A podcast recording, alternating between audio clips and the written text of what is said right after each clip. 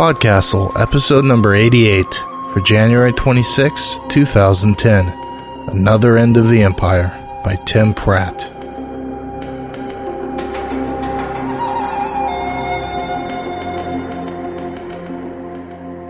Welcome to Podcastle. I'm MK Hobson, and today's story is Another End of Empire by Tim Pratt. The story is read by Cheyenne Wright, who is the colorist for the Hugo Award winning comics series Girl Genius, and can often be heard lending his buttery man voice to short stories for Podcastle, Escape Pod, and Pseudopod. Now, if you're at all familiar with these constituents of the Escape Pod empire, then Tim Pratt needs no introduction as no fewer than 14 of his pieces have found their way onto these podcasts. So I probably don't need to mention that he lives in Oakland with his wife Heather Shaw and their son River, that he won a Hugo in 2006, and that his website is www.timpratt.org. But if I don't mention those things, he's liable to send a squadron of apocalypse monkeys after me, and you know, better safe than sorry. Given that an involved biographical disquisition is not necessary, I would like to take the opportunity to point out what I love most about Tim's stories, and that's his ability to take the most fantastical elements and imbue them with comprehensive motivations, intense believability, and logical consistency. It's an accomplishment all too rare in most fiction, not to mention fantasy fiction, in which motivation, believability, and consistency generally lose out to the allures of improbable quests undertaken by randomly chosen farm boys, evil overlords who haven't got an ounce more political sense than a rabid badger, and ancient prophecies that make about as much sense as your average Microsoft tech manual. Today's story tackles the absurdities of all these fantasy standards with intelligence and delightful wry humor. Enjoy! Another End of the Empire by Tim Pratt. The Dark Lord Morgrash descended to his deepest basement, below the lower dungeons, below the magma reactors, below the well-warded and unquiet family crypts. He traveled down a spiraling path cut by a rockworm grown to enormous size by the excessive mining research and development division, and he brooded as he went. Visits with the Sibyl of the Depths never ended well. Such consultations had heralded the end of his father's life, and his grandfather's, and his great-grandfather's, and even the ancient half-giant forebear who'd founded their rapacious lineage. The old creature only brought ill tidings. But there were dire prophecies regarding the consequences of even easing her into a retirement, let alone killing her and dumping her in a slither pit somewhere. Morgrash bashed open the door, scattering the heaps of knickknacks and souvenirs from conquered shores his ancestors had brought as gifts to the crone. As if keeping her happy with trifles might spare them her grim visions. He stepped over a pottery tortoise and a miniature hut woven of grasses, and knelt in the alcove where the Sibyl made her pronouncements. Greasy torches flickered into life, casting the room in long shadows. The blood-smeared curtain before him twitched aside, revealing darkness and the twin blue sparks of the Sibyl's eyes. You were summoned, and you came, she rasped. Family lore said that in her youth she'd had a euphonious voice, which had made the dread pronouncements even worse to hear. The rasp was more fitting. I am here, Morgrash said. Give me the bad news. A child dwells in the village of Misery Chin, in the mountain provinces to the east. If allowed to grow to manhood, he will take over your empire, overthrow your ways and means, and send you from the halls of your palace forever. Morgrash relaxed. This was, at least, not an immediate threat.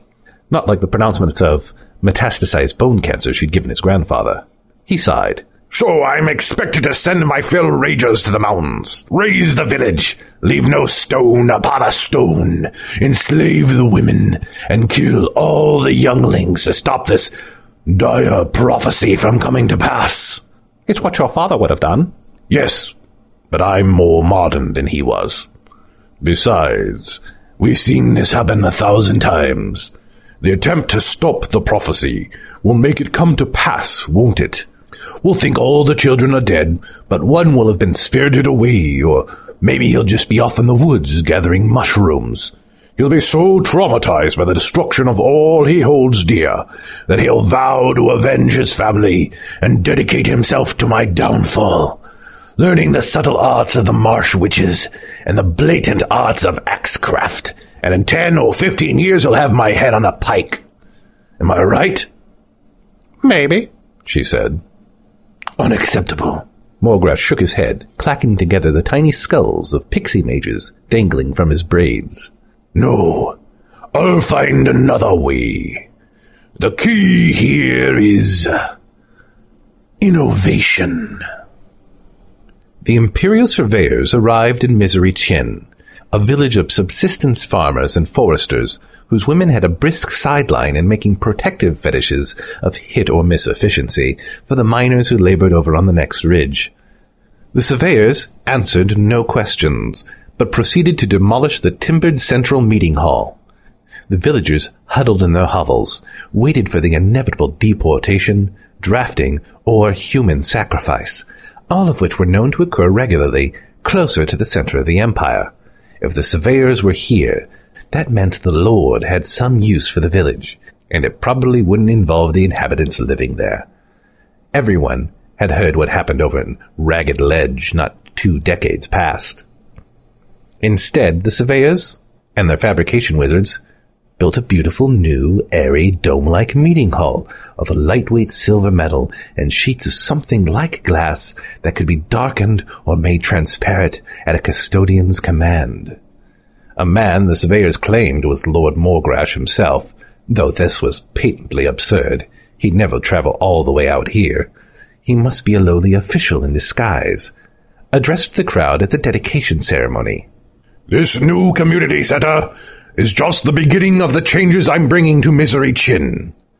Beginning with the name itself.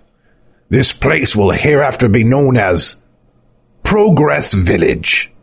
Have chosen your fair hamlet as the new experimental model for the perfect imperial society, and we will be building schools of the practical, magical, and piratical arts, and providing job training for all. The Erstaz Lord chuckled. I see the worry on your faces, but fear not. None of the retraining is compulsory. Apart from having homes that are better insulated and meals with something other than weevils for protein, your lives won't change unless you want them to. The old are set in their ways. I understand. The new advances are really meant for the children. He grinned and the people in the front row said his teeth were carved into tiny skulls. So perhaps it was the Lord himself. Attendance at school will of course be mandatory. It's important for the children to learn. He waved a gauntleted fist towards the crowd of officials at his left. Address any questions or concerns to the overseers, but rest assured, I will be visiting from time to time to check in on the progress of the darling little ones and thus began the golden age of plenty in Progress Village. There were only thirty children in the village, ranging in age from still suckling to fifteen, which was the Lord's cutoff age. Anyone over fifteen wasn't a child anymore, but someone with the rights and responsibilities of an adult, as even the Sibyl conceded. And the girls can be dismissed since you let slip the he pronoun in your original prophecy. Morgrash mused. One of these fourteen boys will be my downfall then. I shall get to know them all wonderfully well. You could just kill them, the Sibyl grumbled. Nobody has any respect for tradition anymore. Yes, but we both know the executioner would go soft and bring me lamb hearts instead of the hearts of children to prove he'd done the deed.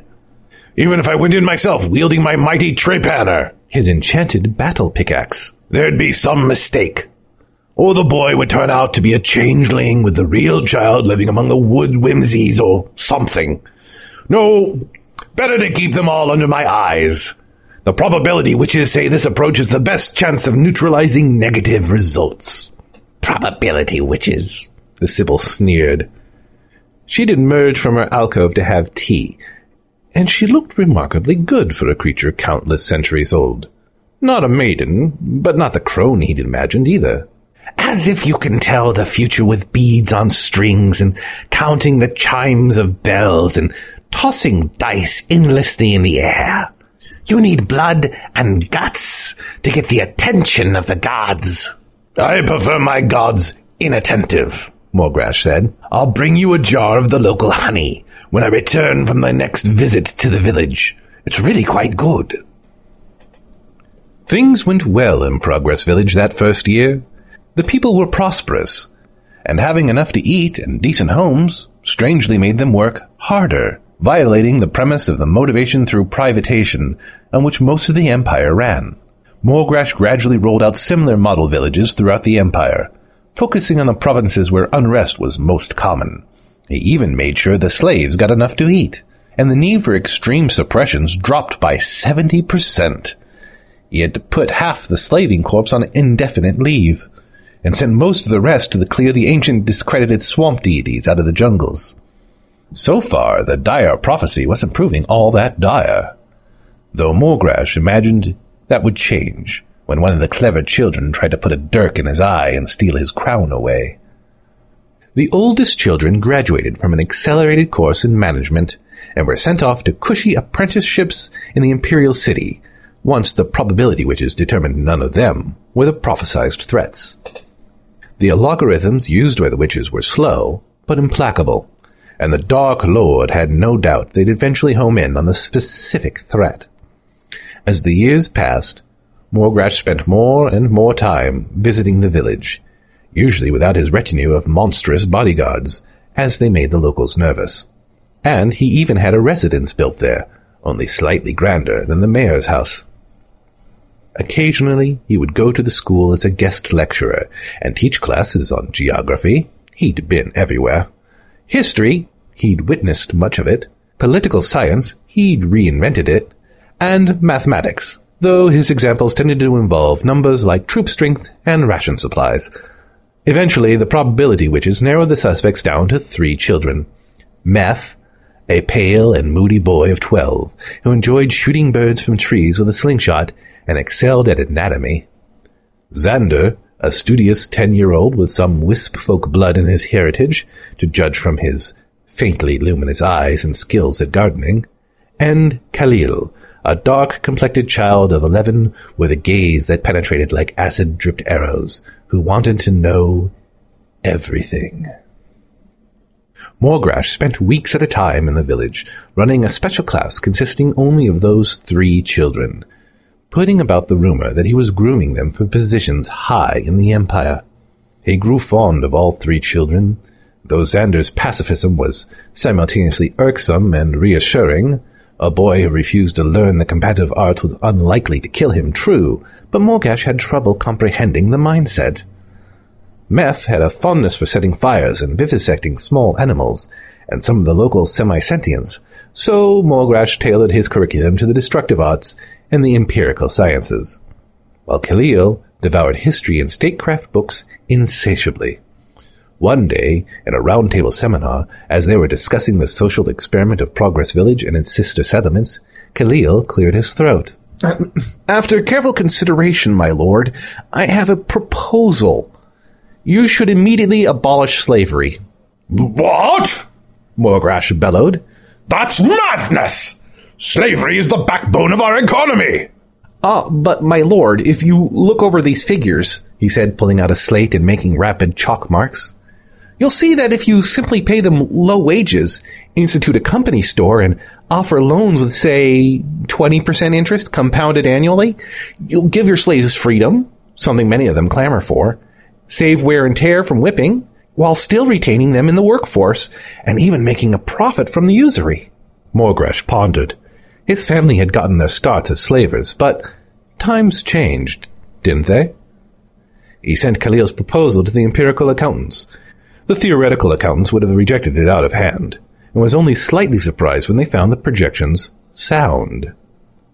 Morgrash abolished slavery, retasked the overseers as floor, mine, and site managers, and set up an account for Khalil to receive a fraction of a percentage of the interest from the company stores as a reward. Before the boy was fifteen, he was richer than many of Morgrash's underlords.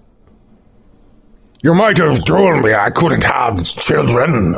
Morgrash was drunk, leaning against a wall in the Sibyl's chambers, gulping from a jug of imported, fermented wool beast milk. I married fifteen wives before my personal physician dared to suggest the trouble might be mine. He held his face in his hands and wept. The Sibyl sniffed from her shadows. I foresaw that giving you more bad news would make you fill in the passage to my cavern with concrete. This will be the doom of the Empire, not your prophecy. I have no successor.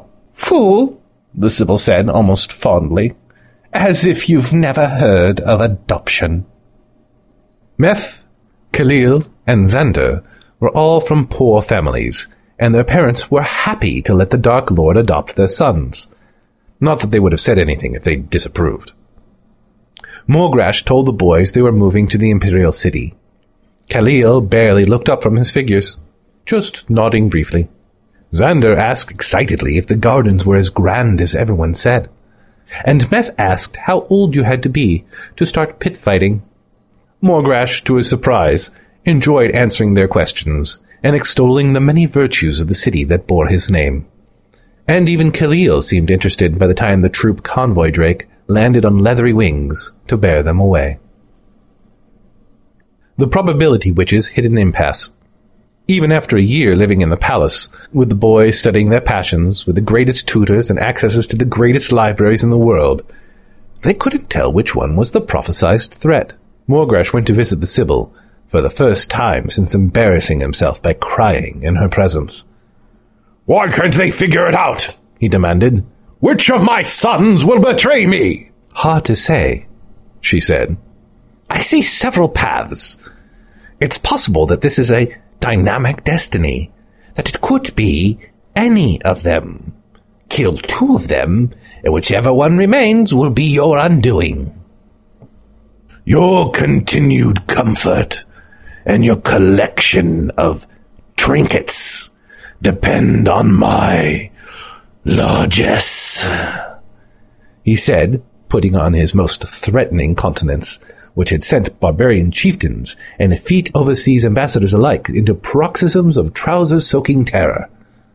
You will give me guidance. Make sure none of them have any reason to do you ill, she said. Just exactly what you've been doing. It won't neutralize the prophecy, but it may continue to push back the moment of betrayal until a point after you've died in some other less destiny entangled way. It's the best I can do, my lord. Fine, he said, glowering. I'll keep making their dreams come true. The boys grew up. Xander spent almost all his time among the floating gardens and fell in love with a wisp woman, which seemed somewhat inevitable in retrospect. Meph trained with the most dangerous members of the slavering corps, and by all accounts held his own admirably well. When he wasn't studying the martial arts, he was in the basement with the automatists, delving into the secrets of life and death, and when he wasn't doing that, he was breaking the hearts of beautiful young men in the duelist's quarter. Khalil sat in with different magisters, surveyors, and advisers, learning the ins and outs of empire management. Always near Morgrash's right hand, Khalil had made many good, practical contributions to running the empire. There were progress villages all over now, running different social experiments in parallel, with positive techniques exported empire-wide, though the Dark Lord preferred the company of Meph, and they often went hunting and whoring, albeit in different wings of the brothels, together. When the boys attained their manhood and majority, the time came to give them all formal posts. Morgrash went to the Sibyl again, pacing in her chamber and pondering the possibilities. Meph seems the most likely to attempt a coup. He hungers for conquest. I fear he may be the one who turns on me. You haven't conquered the entire world, the Sibyl said. Give him something to do. Morgrash called Meph to his war chamber. How would you like to sail across the sea and conquer the jewel-rich lands of Lokulpul? It's a long journey, and there may be no coming back soon, as the barrier leviathans only sink below the waves and open a passage every few years. They have strange martial arts there, don't they? Meph said.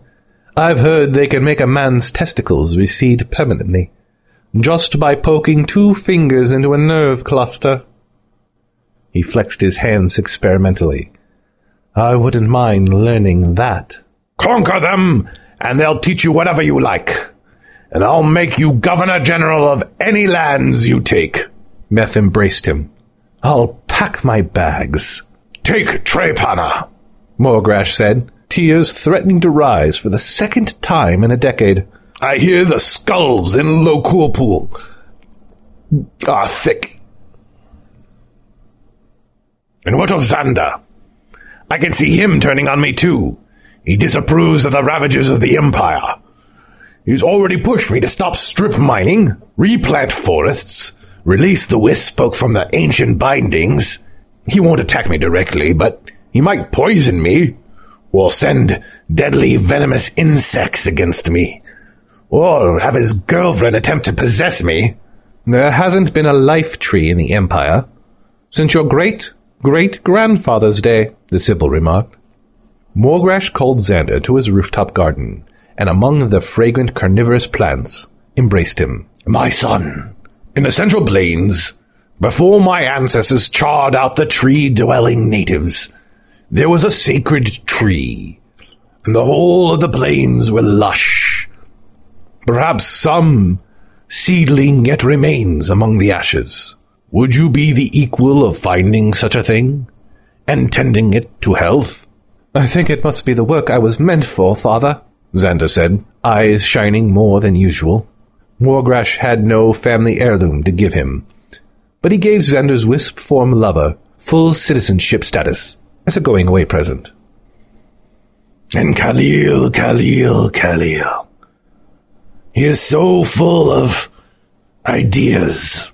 Alas, the Sibyl said, I have no ideas about what to offer him. Morgrash called Khalil to his throne room. My son, would you like to be a diplomat?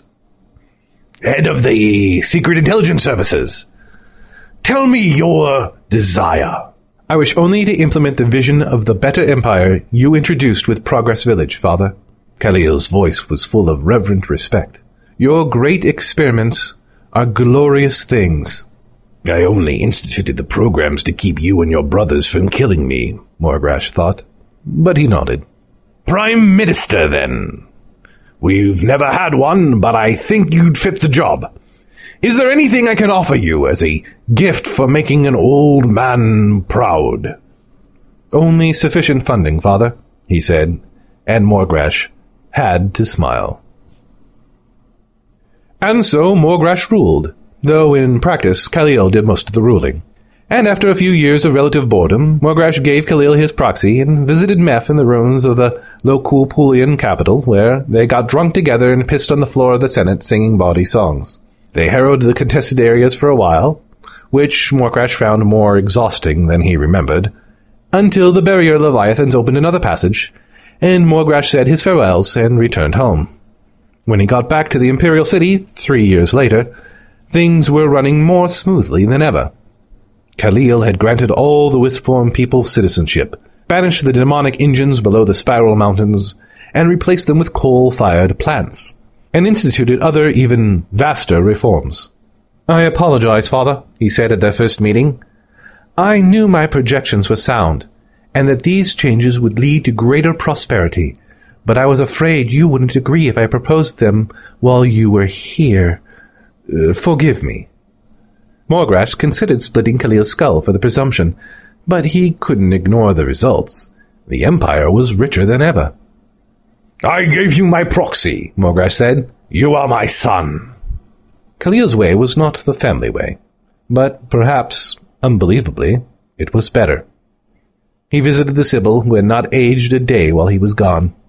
It's the succession I fear, he said, having brooded over the subject during the long sea voyage. Brother against brother, the Empire thrown into chaos. All my work undone. Meph's warlike tendencies. Xander's gradually expanding zone of peace and green in the center of the Empire. Khalil's philosophical underpinnings. They're bound to collide. So, talk to them, the Sibyl said. Unlike every man of line Morgrash before them, your sons are good at talking. She paused. Except Meph. But he'll manage. With the help of his witches, he called up images of Meph and Xander from their distant locales, and sat with Khalil in the throne room. I will not rule forever, and I do not wish to see my sons kill one another. Oh, we've worked that all out, Xander said. I don't want to run the Empire. I'm happy with my trees. We've got two new seedlings this week. There's precious little killing to do back home, Meph said, raising his voice to be heard of the sounds of battle behind him. I'm content here, where there are still frontiers. Let Khalil run things there. This is so civilized, Morgrash said, unsure whether to be proud or disturbed. I will rule only with your blessing, father, Khalil said. You have it, of course. Khalil cleared his throat. When do you think you might want to, uh, retire, father? Retire? No Lord Morgrash has ever retired. We've always ended in blood and glory. Or at least blood. Well, Khalil said, I respect the precedent, but do you want to end that way, father? None of us wish you pain. I don't know what I want anymore, Morgrash said, and went away to think on it for a while. I was so sure I'd die in battle, the former Dark Lord said, sitting on the stone floor in the cold bleakness of the Sibyl's chamber. Or at least be assassinated. Or possessed by a bodiless horror from the hell world next door. Something more traditional.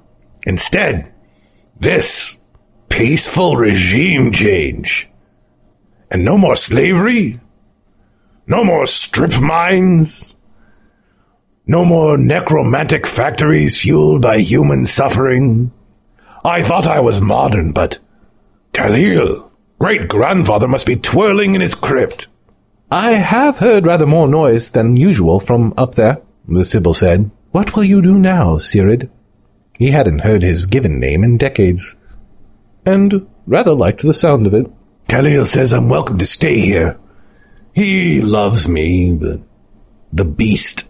But I'd feel useless. All these years I thought I'd outsmarted you. Found a way around your prophecy. But you were right. That child did take my empire away from me. He did overthrow my ways and means. And he will indeed see me leave these halls behind forever. Where will you go? I don't know. I thought of going to the provinces, raising an army of snake men and omniphages and trying to overthrow Khalil. Just to keep myself occupied. But the Empire is better under his leadership, and I think I'm too old to lead monster men. And the worst of it is, I don't even mind being sidelined. I understand. I'm leaving too, the Sibyl said. Morgrash blinked.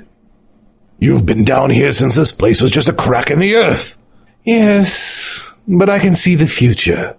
In glimpses. And in those glimpses, I'm no longer consulted. Khalil doesn't need me. He has probability witches and the surveying corps and ten-year plans. My time is done. And you know, I have all these souvenirs from the world beyond. But I haven't been anywhere. I was thinking of going to one of the little islands in the Lambient Sea. where you can hear the chanting of the dead sailors under the waves and watch the witch lights in the water each evening? I think I might have come from there originally. You don't remember? I see the future betimes, but the past is mostly lost to me. Morgrash felt his hand creep across the floor, almost of its own volition, and touched the Sibyl's long, delicate fingers. I've always liked the islands. A simple house among the palms. It sounds pleasant. It will be, the Sibyl said, entwining her fingers with his.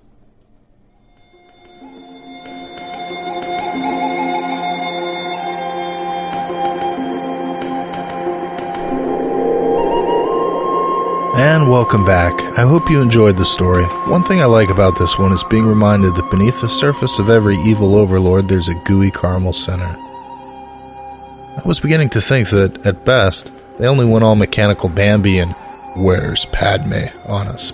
But I particularly like how this one took the evil overlord archetype and completely and playfully deconstructed it. Speaking of deconstructing things, let's spend some time deciphering the secret messages left in static and spilled ice cream and do some feedback for Podcastle episode 80. Jessica Lee's Superhero Girl, the story about a lover who was either a victim of diabolical supervillainy or cancer. I guess in the end it's the same thing. What you really need to know about people's reactions to this one is that there was a big debate regarding whether this story was fantasy or not. Some, like Scattercat, were just bummed out. There's very little room to interpret this story as being about a real superheroine. Nothing at all occurs that requires any other explanation than cancer and a lighthearted excuse for her physical ailments. Kibitzer disagreed. Not the glowing eyebrows, for instance? What this discussion says to me is there's plenty of room for any interpretation you want. I myself tend to lean toward the superhero explanation, probably because I'd so like it to be true. It's fair to say the cancer is a more accessible and logical explanation, but it certainly doesn't preclude the other. And listener said, the discussion about whether or not she really was a superhero is what makes the story good, because you never really know. Maybe the narrator was delusional from caffeine pills and grief and just heard his phone ring in his head. Or maybe she really was a superhero and hadn't died of cancer. Sometimes ambiguity can be really poorly done, and sometimes it can be perfect. Finally, Hobart Floyd pointed to my new favorite definition of fantasy, clip from Neil Gaiman himself. All fiction is fantasy. It's not true, it's made up. We take that as a given and move on. So, with that in mind, I hope everyone enjoys next week's episode of An Oldie But a Goodie from J.D. Salinger. There's a fantasy for you. To be honest, I think it's kind of cool that Lee's story had such an even divide on the fantasy reality debate. There's actually an interview she did with Fantasy Magazine about writing the story, which I encourage you all to check out. It's linked to at our forum. And since we're talking about diabolical deeds in our forum, I'd like to mention Diabolical Plots, a webzine about genre writing. One of the columnists there recently did a marathon through the Podcastle backlog and compiled a list of his top 10 favorite Podcastle episodes. You can see what he picked, or let us know what your favorite Podcastles have been over at forum.escapeartist.net. While you're at it, why don't you swing on over to Diabolical Plots, where you can find interviews with escape artists such as Nancy Kress and Cat Rambo. That's all we have for you this time. Tune in next week when Ann Leckie takes the driver's seat as our guest editor for the month of February. Until then, keep in mind that there's a sensitive side to even the most evil overlords, and we'll catch you next time. Podcastle is a production of Escape Artists Incorporated and is distributed on a Creative Commons Attribution Non Commercial No Derivatives license. Share it, but don't change it or sell it. Our theme music is by Shiva in Exile. You can find them at magnatune.com. You can discuss this episode of Podcastle or nearly anything else on our forums. Just visit forum.escapeartist.info. And if you like science fiction or horror, be sure to visit our sister podcasts, Escape Pod and Pseudopod. And if you enjoyed this episode, tell a friend, or post to your blog about it, or consider donating via the PayPal link on our site. Benjamin Franklin said, A great empire, like a great cake, is most easily diminished at the edges.